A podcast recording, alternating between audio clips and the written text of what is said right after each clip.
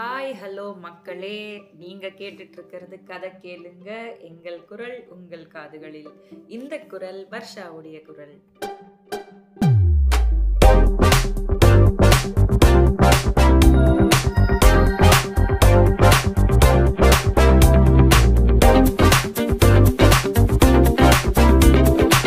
So after a short commercial break அப்படிங்கிற மாதிரி ஒரு 2 வாரம் நான் நடுவில் தலைமறைவாயிட்டேன். அதனால் இன்றைக்கி வந்து ஆஸ் யூஷுவல் நான் பாட்காஸ்ட் எடுத்துகிட்டு வந்துட்டேன். இன்றைக்கி நம்ம பேச போகிற டாபிக் என்ன அப்படின்னு கேட்டால், பட்டர்ஃப்ளை எஃபெக்ட். எஸ், நிறைய பேருக்கு இதை பற்றி கேள்விப்பட்டிருப்பீங்க, நிறைய பேருக்கு இது தெரிஞ்சிருக்கும், சில பேருக்கு தெரிஞ்சிருக்காது.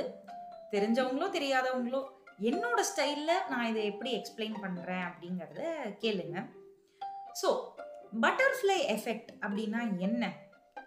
ஒரு சிம்பிளர் டேர்மில் சொல்லணும்னா, செய்யற ஏதோ ஒரு சின்ன ஒரு வேலையானது ஃபியூச்சர்ல ஒரு பெரிய எஃபெக்டுக்கு காரணமா இருக்க போகுது அப்படிங்கிறது தான் இந்த பட்டர்ஃப்ளை எஃபெக்ட். என்ன சொல்வாங்கன்னா, இப்போ ஒரு ஊர்ல வந்து ஒரு புயல் வருதுன்னு வைங்களேன், அந்த புயலோட டைரக்ஷன் இருக்கு தெரியுமா? அந்த புயல்ங்கிறது ஒரு பெரிய விஷயம். இதோட டைரக்ஷன் வந்து எதை டிபெண்ட் பண்ணி இருக்கு அப்படின்னு கேட்டா, எப்பயோ ஒரு வாட்டி ஏதோ ஒரு இடத்துல ஒரு பட்டாம்பூச்சி தன்னோட சிறகு அடிச்சுதான். அந்த சிறகு அது அடிச்சதுனால அந்த காத்துல ஒரு சேஞ்ச் வந்தது. அந்த சேஞ்ச் தான் இந்த புயலோட டைரக்ஷனையே நிர்ணயிக்குது அப்படிங்கிற மாதிரி சொல்லுவாங்க.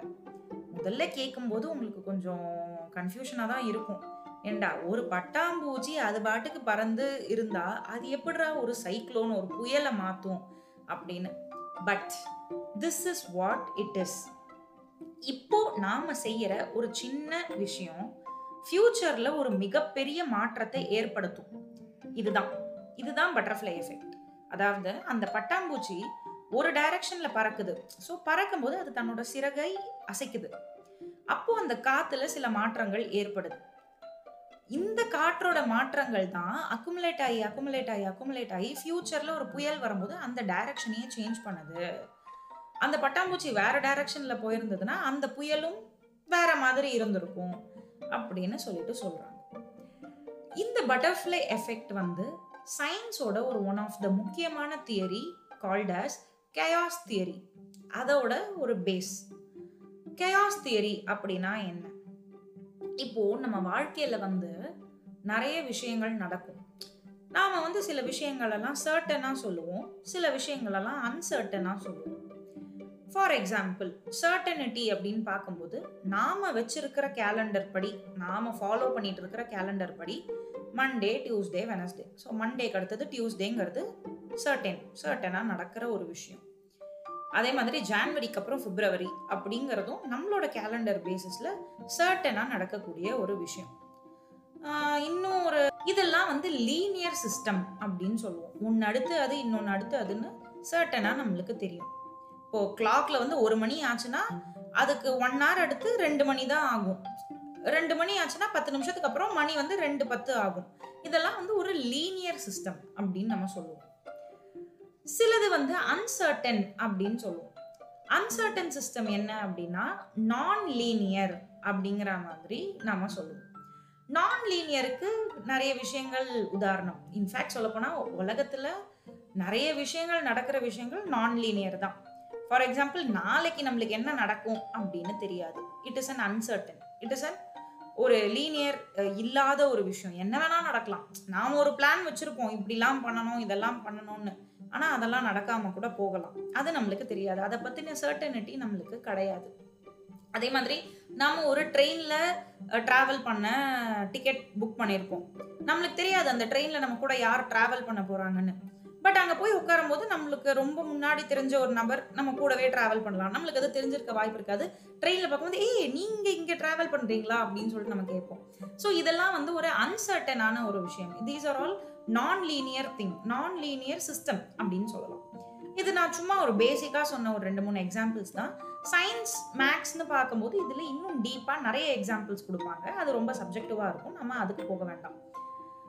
ஸோ இந்த ஒரு கேயாஸ் தியரியோட ஒரு பேஸ் தான் இந்த பட்டர்ஃப்ளை எஃபெக்ட் அப்படின்னு நம்ம சொல்லலாம். இப்போது இது வந்து எப்படி கண்டுபிடிக்கிறாங்க, எப்படி வந்து இது முதல்ல யாருக்கு இது தோணுச்சு அப்படின்னு பார்த்தோம்னா, நார்டன் லாரன்ஸ் அப்படின்னு ஒரு மெட்ராலஜிஸ்ட், அமெரிக்காவை சேர்ந்தவர். நம்ம ஊருக்கு எப்படி ஒரு ரமணனோ அந்த மாதிரி அமெரிக்காவுக்கு அவர் 1960களில். ஓகேவா, நம்ம ஊர் ரமணன் சார் வந்து நேயர்களே, இன்று மற்றும் நாளை மிக கனமழை கூடிய இடியுடன் கூடிய கனமழை எதிர்பார்க்கப்படுகிறது அப்படின்னு நியூஸ் வராதான்னு நான்லாம் ஏங்கிட்டு உக்காந்துருப்பேன் டிவி முன்னாடி. இந்த நவம்பர் டிசம்பர் மாதம் வந்துருச்சுன்னா அப்பேற்பட்ட அவர் சொல்றது வந்து கச்சிதமாக நடக்கும். அதுக்கப்புறம் நிறைய பேர் வந்தாங்க, அதெல்லாம் வந்து நடக்குது நடக்காமல் போகுது வேற விஷயம். பட் ரமணன் சார் சொன்னார் அப்படின்னா லீவு கன்ஃபார்ம். அந்த மாதிரி அவ்வளோ ஒரு ஒன் ஆஃப் த கிரேட்டஸ்ட் ஒரு மெட்ரியாலஜிஸ்ட் நார்டன் லாரன்ஸ் அப்படின்னு சொல்லிட்டு 1960s அமெரிக்காவில் இருந்தவர். அவர் வந்து அப்போவே வந்து அவர் வந்து ஒரு கம்ப்யூட்டர் சாஃப்ட்வேர்லாம் டிசைன் பண்ணுறாரு. இப்போ எப்படி நம்ம டேட்டா அனாலிட்டிக்ஸ்லாம் வச்சுருக்கோம், மெஷின் லேர்னிங் வச்சுருக்கோம், ஆர்டிஃபிஷியல் இன்டெலிஜென்ஸ் இருக்குது, மாடலிங் பண்ணுறோம், என்னெல்லாமோ பண்ணிகிட்டு இருக்கோம். ஒரு ப்ரெடிக்ட் பண்ணுறோம், வெதர் ப்ரெடிக்ஷன் பண்ணுறோம், கேம் ப்ரெடிக்ஷன் பண்ணுறோம். இப்போ இருக்கிற சாஃப்ட்வேர் டெக்னாலஜிஸ் வச்சே நம்ம இவ்வளோ பண்ணுறோம். பட் அந்த காலத்தில், ஓகேவா, 1960களில் அவர் வந்து ஒரு சிஸ்டம் ஒன்று கண்டுபிடிக்கிறாரு. அவரே ஒரு கம்ப்யூட்டர் சிஸ்டம் ஒன்று டிசைன் பண்ணுறாரு. ஒரு வெதர் மாடலிங் சிஸ்டம் மாதிரி தான் அது இருக்குது.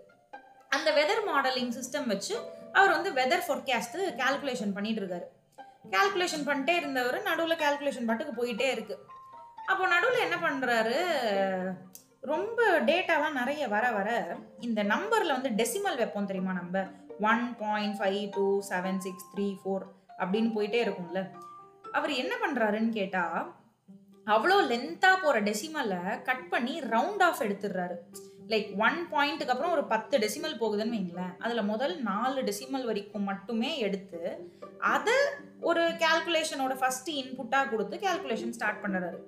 பண்ணிகிட்டே இருக்கும்போது தலை வலிக்குதுரா, தலை வலிக்குது, இந்த மிஷினை கட்டிட்டு நானும் எவ்வளவு நேரம் தான் அழ அப்படின்னு சொல்லிட்டு நீ பாட்டுக்கு கால்குலேஷனை போட்டுக்கிட்டே இரு, அண்ணன் போய் ஒரு காஃபி சாப்பிட்டு வந்துடுறேன் அப்படின்னு சொல்லிட்டு கால்குலேஷனை ரன் பண்ண விட்டுட்டு அவர் ஒரு டீ பிரேக்குக்கு போயிடுறாரு. நான் எப்படி 2 வாரமாக பிரேக்குக்கு போனேன் அதே மாதிரி டீ பிரேக்குக்கு போயிட்டு காஃபி எல்லாம் குடிச்சிட்டு, டீ பிரேக்குன்னு என்னோ சரி, அவர் டீ குடிச்சாரோ காஃபி குடிச்சாரோ ஏதோ ஒன்று குடிச்சாரு. குடிச்சிட்டு ஒரு 1 ஹவர் கழிச்சு என்ன வந்திருக்கு ரிப்போர்ட்டு அப்படின்னு சொல்லிட்டு பார்த்தா நான் அப்படியே ஷாக் ஆகிட்டேன் அப்படிங்கிற மாதிரி அவர் ஷாக் ஆயிடுறாரு. ஏன் அப்படின்னா, அதுக்கப்புறம் அந்த கால்குலேஷன்லாம் தாறுமாறாக இருக்குது. ஒரு 2 மாதத்துக்கான வெதர் ரிப்போர்ட்டு, ஃபஸ்ட்டு போட்ட கால்குலேஷனும் இப்போ வர கால்குலேஷனுக்கும் சம்மந்தமே இல்லை. என்னடா இது இவ்வளோ தப்பாயிடுச்சு, நாம் டிசைன் பண்ண சிஸ்டமில் தான் ஏதாவது கோளாரா இல்லை சாஃப்ட்வேரில் ஏதாவது கோளாரா அப்படின்னு அவருக்கு தெரியல. உட்காந்து எல்லாத்தையும் டிசைன் சிஸ்டம் எல்லாம் உட்காந்து ரீசெக் பண்ணிட்டு இருக்காரு. பண்ணிகிட்டே இருக்கும்போது திடீர்னு அவருக்கு ஏதோ தோணுது, ஒருவேளை நம்ம இந்த டெசிமல் பண்ணதில் ஏதோ இருக்குமோன்னு சொல்லிட்டு அவர் பழையபடி ஃபுல் டெசிமலையே கொடுத்து பார்த்தா அப்போ வந்த கால்குலேஷன் ஃபஸ்ட்டு வந்த கால்குலேஷனோட கரெக்டாக மேட்ச் ஆகுது. அப்போ தான் அவர் கண்டுபிடிக்கிறாரு, ஸோ நான் சேஞ்ச் பண்ணது ஒரு சின்ன டெசிமல் வேல்யூவை மட்டும்தான். அந்த ஒரு சின்ன டெசிமல் வேல்யூ வந்து 2 மாசத்துக்கான வெதர் ரிப்போர்ட்டையே எனக்கு மாத்திடுச்சு. அப்போ நான் பண்ற ஒரு சின்ன விஷயம், நான் பண்ண ஒரு சின்ன சேஞ்சு எனக்கு 2 மாசத்துக்கான ரிசல்ட்டையே மாத்துது அப்படின்னா, how powerful is this small thing. புரியுதா? இப்போ புரியுதா நான் ஏன் வந்து அந்த பட்டர்ஃப்ளையோட விங்கை சொன்னேன்னு? இதை தான் வந்து சயின்டிஸ்டும் சொல்றாங்க. ஸோ நம்ம பண்ற ஒரு சின்ன சேஞ்ச் வந்து ஃபியூச்சர்ல ஒரு பெரிய ரிசல்ட்டை சேஞ்ச் பண்ணுறதுக்கான வாய்ப்பு இருக்குது. அப்போதான் அவர் வந்து இது வந்து ஒரு butterfly theory, butterfly effect, chaos தியரியோட ஒரு பட்டர்ஃப்ளை எஃபெக்ட் அப்படிங்கிறத பற்றி அவர் வந்து கண்டுபிடிச்சி பேச ஆரம்பிக்கிறார். அவர் பேசிட்டு போனதுக்கப்புறம் நிறைய பேர் இதை பற்றி ரிசர்ச் பண்ணுறாங்க, ஸ்டடி பண்ணுறாங்க, நிறைய விஷயங்கள் இதை இன்புட்ஸ்க்கு மாற்றி பார்த்து எப்படி வந்து அவுட்புட் வருதுன்னெலாம் பார்க்குறாங்க. நிறைய பேர் எல்லாமே பண்ணி பார்க்குறாங்க. இதை வச்சு நிறைய படங்களும் வந்திருக்கு, இங்கிலீஷாக இருக்கட்டும். நம்ம தமிழ் சினிமாவில் இந்த பட்டர்ஃப்ளை எஃபெக்ட், அப்புறம் ஒரு டைம், இதை வச்சு நிறைய படங்கள் நம்மளுக்கு வந்திருக்கு. மேபி அது வந்து நான் உங்களுக்கு தசாவதாரம் எல்லாருமே பார்த்துருப்பீங்க. தசாவதாரம் படம் கூட ஒரு பட்டர்ஃப்ளை எஃபெக்ட் தான். ஏன்னா அந்த படத்தில் வந்து கடைசியில் ஒரு பட்டர்ஃப்ளை பறந்து போகும். உடனே வந்து டீகோட் பண்ணுறேன்னு சொல்லாதீங்க.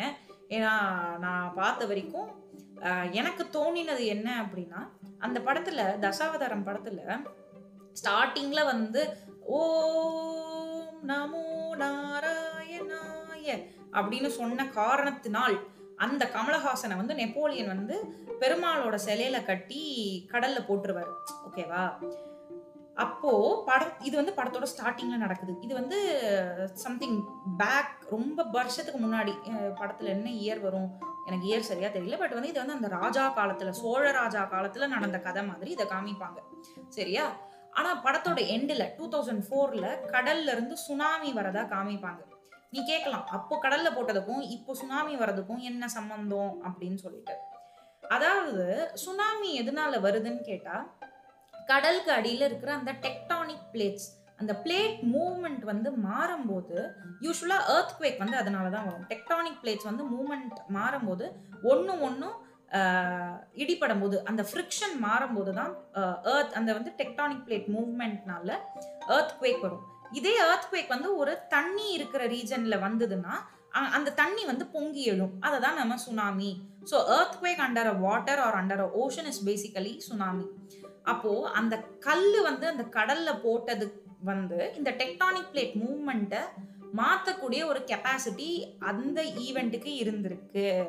இதை நான் சொல்லலை, இதை நிறைய பேர் சொல்லியிருக்காங்க, அதெல்லாம் நான் இன்னைக்கு உங்ககிட்ட சொல்றேன். ஸோ அன்னைக்கு அந்த கல்லை வந்து அந்த கடல்ல போட்டது அந்த டெக்டானிக் பிளேட் மூவ்மெண்ட்டையே மாற்றி ஒரு சுனாமி வர அளவுக்கு ஒரு இம்பேக்டை கொடுக்குது. இதுதான் சிம்பாலிக்கா கமல் வந்து பட்டாம்பூச்சியை பறக்கிற மாதிரி சொல்லியிருக்காங்க அப்படின்னு நிறைய டீகோடர்ஸ் வந்து சொல்லியிருப்பாங்க. இது ஒரு பக்கம் இருக்கட்டும். 12B அப்படின்னு ஒரு படம் தமிழ்ல வந்திருக்கு. ஷியாம், ஜோதிகா, சிம்ரன் நடிச்ச one of the beautiful romantic film by Jeeva. நான் என்ன இப்போ மார்க்கெட்டிங் பண்ணிட்டு இருக்கேன் அப்படிலாம் இல்லை, இது வந்து தெரியாதவங்களுக்கு தெரியணும் அப்படிங்கிற ஒரு நோக்கம் தான், மற்றபடி வேற எதுவும் இல்லை. அந்த படம் நான் லீனியராக தான் போகும். அந்த படம் வந்த புதுசில் வந்து எனக்கே வந்து அந்த படத்தை சின்ன வயசுலலாம் பார்க்கும்போது ஒன்றுமே புரியாது. என்ன இவன் திடீர்னு இப்படி இருக்கான், திடீர்னு அப்படி இருக்கான், ஜோதிகா கூடயும் டூயட் பாடுறான், சிம்ரன் கூடயும் டூயட் பாடுறான் அப்படின்னு தான் எனக்கு தோணுச்சு. பட் நான் வந்து லாஸ்ட் வீக் இந்த படத்தை பார்த்தேன். இப்போ உங்ககிட்ட பேசும்போது தான் எனக்கே ஞாபகம் வருது, நான் லாஸ்ட் வீக் அந்த படம் பார்க்கும்போது இந்த பட்டர்ஃப்ளை எஃபெக்ட் பற்றி பேசணுங்கிற ஐடியா எனக்கு இல்லை. எனக்கு இந்த ஐடியாவே நேத்திக்கு தான் வந்தது. இப்போ நான் பேசும்போது உங்களுக்கு அந்த படத்தோட ரெஃபரன்ஸ் சொல்கிறேன். அப்போது நான் பார்த்த அந்த ஒரு சின்ன விஷயமா இருக்கிறது இன்னைக்கு வந்து நான் ஒரு பாட்காஸ்ட் பண்ணுற அளவுக்கு எனக்கு இம்பேக்ட் கொடுத்துருக்கு. பாருங்களேன், அடடே, இது வந்து ஸ்கிரிப்ட் இல்லாத நானே இப்போது இடையில சேர்த்தது தான். Because this is what it happened literally. Okay, நம்ம coming back to 12B story. So 12B ஸ்டோரியில் என்ன வரும் அப்படின்னு கேட்டால், ஷியாம் வந்து இன்டர்வியூ போவார். இன்டர்வியூ போகிறதுக்கு அந்த 12B அப்படிங்கிற பஸ்ஸை அவர் பிடிக்கணும். 12B பஸ்ஸை பிடிச்சிட்டா அவர் வாழ்க்கை என்ன ஆகுது, 12B பஸ்ஸை விட்டுட்டாருன்னா அவர் வாழ்க்கை என்ன ஆகுது, இதுதான் வந்து ரெண்டு கதையாக வரும். 12B பஸ்ஸை பிடிச்சா ஆஃபீஸ்க்கு போய் இன்டர்வியூ அட்டென்ட் பண்ணி வேலை கிடச்சி சிம்ரன் கூட லவ் பண்ணி கடைசியில் ஆக்சிடென்ட் ஆகி செத்து போயிடுவான். 12B பஸ்ஸை மிஸ் பண்ணிட்டா வாழ்க்கை நாசமாகி ஒரு வேலை கிடைக்காம புவராகவே இருந்து ஃபினான்ஷியல் பேக்ரவுண்ட் இன்க்ரீஸ் ஆகாமல் ஒரு மெக்கானிக் ஷெட்டில் வேலை பார்த்து, பட் அப்போ வந்து ஜோதிகாவோட இன்ட்ரோடியூஸ் ஆகி ஜோதிகாவை லவ் பண்ணி அதுக்கப்புறம் பேங்க்ல லோன் அப்ளை பண்ணி ஒரு மெக்கானிக் அவர் வந்து அவரோட ஆண்டர்பிரனராக ஒரு மாதிரி ஜோதிகா கூட செட்டில் ஆகிற மாதிரி கதை போகும். இது நான் எதுக்கு சொல்ல வரேன்னா, பஸ்ஸை பிடிக்கிறது பஸ்ஸை மிஸ் பண்ணுறது அப்படிங்கிறது வந்து ஒரு சின்ன ஒரு விஷயம்தான். இந்த ஒரு சின்ன விஷயம் வந்து எவ்வளவு பெரிய எஃபெக்டை உண்டு பண்ணுது அப்படிங்கிற மாதிரி அந்த கதை போகும். இந்த மாதிரி நிறைய படங்கள் இருக்கு. வேற இங்கிலீஷ்ல வந்து இதை வச்சு நிறைய கான்செப்ட்ஸ்ல இதை வச்சு இந்த கான்செப்டை வச்சு நிறைய கதைகள் எடுத்திருக்காங்க. ஆல்சோ நிறைய புக்ஸ் இதை பத்தி இருக்கு.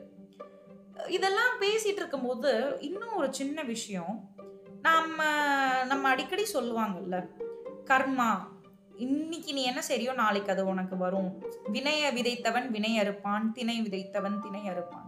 இந்த மாதிரி இந்த பழமொழிகளாக இருக்கட்டும், நம்ம முன்னோர்கள் சொன்ன விஷயங்களாக இருக்கட்டும், இந்த சயின்ஸோட இந்த பட்டர்ஃப்ளை எஃபெக்டோட பார்க்கும்போது கரெக்டாக தான் இருக்குது.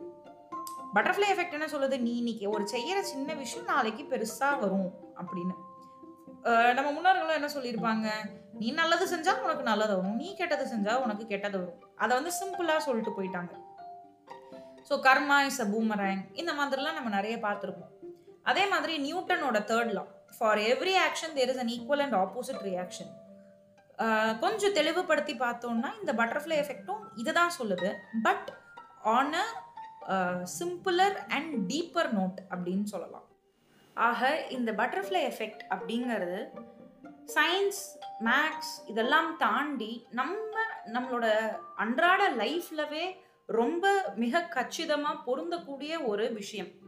நாம் எடுக்கிற ஒரு சின்ன சின்ன முடிவுகள் நம்ம வாழ்க்கையை மாற்றுறதுக்கான சக்தி கொண்டவை. அன்னைக்கு மட்டும் நான் அந்த ட்ரெயினில் ஏறாமல் இருந்திருந்தேன்னு வையேன், இதெல்லாம் நடந்திருக்காது. சே, அன்னைக்கு நான் இன்னும் கொஞ்சம் 5 நிமிஷம் சீக்கிரமாக கிளம்பியிருந்தேன் அப்படின்னா கண்டிப்பாக என் வண்டி ரிப்பேர் ஆகிருக்காது, எனக்கு அந்த ஆக்சிடெண்ட்டும் நடந்திருக்காது. இந்த மாதிரிலாம் நம்ம சொல்லுவோம். இந்த மாதிரிலாம் நம்ம அடிக்கடி அப்படி மட்டும் அதை மட்டும் நடந்திருக்கலனா, இப்படி மட்டும் நான் பண்ணியிருந்தேன்னா, இது மட்டும் அப்படி ஆயிருந்ததுன்னா அப்படிங்கிற விஷயங்கள்லாம் ரொம்பவே சின்ன விஷயமா தான் இருக்கும். ஆனால் அதோட இம்பேக்ட் வந்து ரொம்பவே பெருசாக இருந்திருக்கும். இதுதாங்க பட்டர்ஃப்ளை எஃபெக்ட். இன்ஃபேக்ட் ஹிஸ்ட்ரியில் கூட இதை பற்றி நிறைய சொல்கிறாங்க. World War 1, World War 2 இது எல்லாமே பட்டர்ஃப்ளை எஃபெக்டை டிபெண்ட் பண்ணி இருக்கு. அதாவது அடால்ஃப் ஹிட்லர் இருக்காருல்ல, அவருக்கு வந்து இந்த ஓவியக்கலை மேலே ரொம்பவே இன்ட்ரெஸ்ட் ஜாஸ்தியாக ஒரு காலேஜில் வந்து அவர் அப்ளை பண்ணுறாரு. ட்ராயிங் அந்த கோர்ஸுக்கு வந்து அவர் அப்ளை பண்ணுறாரு. பட் அவருக்கு வந்து சீட் கிடைக்கல, அவரோட அப்ளிகேஷன் வந்து ரிஜெக்ட் ஆயிடுச்சு. யோசிச்சு பாருங்கள், சப்போஸ் அவருக்கு அப்ளிகேஷன் ரிஜெக்ட் ஆகாமல் அவர் அந்த காலேஜில் ஜாயின் பண்ணியிருந்தாருன்னா அந்த கோர்ஸ் முடித்து யாருக்கு தெரியும், மேபி அவர் வந்து ஒரு one of the best artist உருவாகி இருக்கலாம். இந்த உலகமே போற்றக்கூடிய ஒரு மாபெரும் கலைஞனா அவர் உருவாகி இருக்கலாம். பட் அவருக்கு அன்னைக்கு அந்த கோர்ஸ் ரிஜெக்ட் ஆனதுனால என்ன ஆயிடுச்சு, ஒரு ஜெர்மனியோட ஒன் ஆஃப் த டிக்டேட்டர், இந்த உலகமே பார்த்து அசரக்கூடிய ஒரு டிக்டேட்டரா உருவானார் அடால்ஃப் ஹிட்லர். இந்த மாதிரி நிறைய கதைகள் இருக்கு பட்டர்ஃப்ளை எஃபெக்டோட. இதை வந்து ஒரு நாள்ல பேசி முடிக்கிறதுங்கிறது இயலாத விஷயம். இதை பற்றி நிறைய ரிசர்ச் பண்ணுங்கள். உங்களுக்கு இந்த டாபிக் பிடிச்சிருந்தது, இன்ட்ரெஸ்ட் இருக்குது அப்படின்னா, சப்போஸ் ஃப்யூச்சரில் இதை பற்றி ஒரு Part 2 ஆடியோவோட கூட நான் பேசுகிறேன். ஏன்னா எனக்கு இந்த டாபிக் ரொம்ப பிடிச்சிருக்கு. அதனால் மீண்டும் ஒரு அடுத்த எபிசோடில் வேறு ஒரு இன்ட்ரெஸ்டிங்கான விஷயத்தோட உங்களை சந்திக்கிறேன். அதுவரை உங்களிடம் விடைபெறுவது உங்கள் வர்ஷா. நன்றி, வணக்கம்.